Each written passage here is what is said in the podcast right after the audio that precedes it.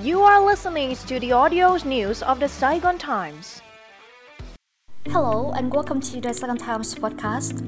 I am Hong Ngung with headlines for the podcast today, February 17th.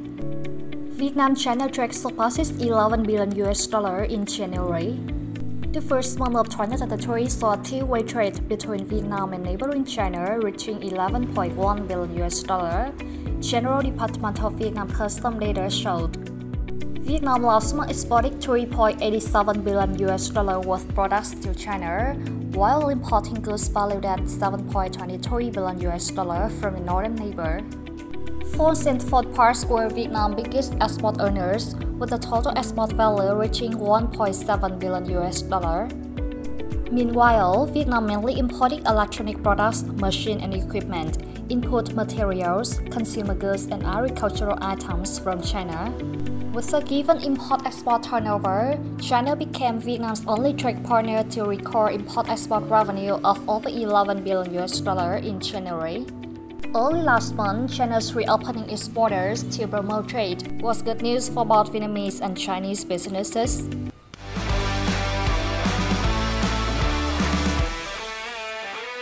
Vietnam lost to both technology cooperation with Japan.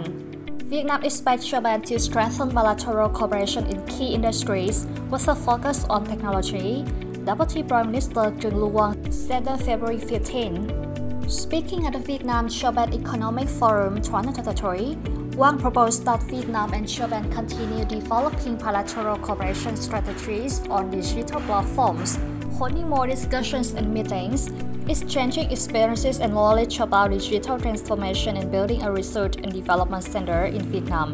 At the event, one called for Germany's firm to transfer technology to Vietnam, pledging to create more favorable conditions for Germany's tech investors.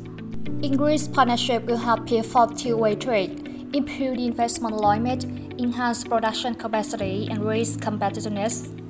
Japan is Vietnam's leading official development assistance donor and fourth largest trade partner.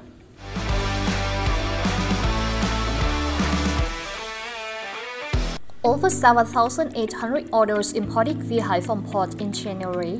Port of Haiphong Joint Stock Company has reported some 7,818 orders were imported through the Haiphong port in the first month of this year, increasing by 5,895 units over the same period in 2022. More than half of the automobiles brought into Vietnam in January came through the port. The country's auto imports soared by 218% in volume and 148% in value year on year, with over 14,400 vehicles totaling 314 million US dollar. Thailand was the largest auto exporter of the domestic market with nearly 6,700 units worth 125 billion US dollar imported. Indonesia and the US came in second and third, with their respective volume of over 6,100 and 432 units. China is now Vietnam's fourth biggest car exporter. The four nations accounted for 94% of Vietnam auto imports.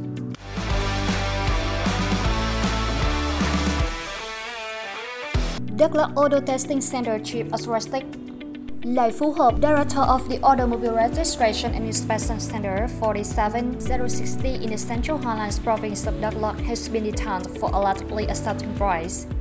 The Đắk Lắk police on February 16 arrested Hợp and Mai Hun Thu, Deputy Director of Angfa Company, along with five staff members for bribe taking. The investigation shows that they conspired with each other to receive bribes from drivers and automobile owners to turn a blind eye to vehicles' failures to meet technical and environmental standards to run on the road and bring them an inspection stamp. The police have yet to announce the amount of money and the number of vehicles certified is eligible for use by bribery.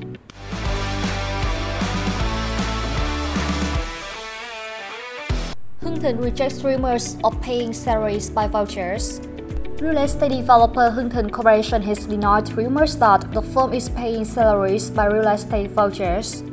An image of a document that went viral on social media showed that part of the employees' salaries of Hưng Corporation and its affiliated companies would be paid in the form of real estate vouchers from January. Thịnh said that while a financial rent is being faced by all real estate firms, the company does not have such a pay policy and still pay its staff in cash. In its financial statements for the fiscal 2022 fourth quarter, the firm posted over 1.2 trillion Vietnam dong in net revenue for the fourth quarter alone and 5.4 trillion Vietnam dong for the whole year, achieving 73% of its full year target.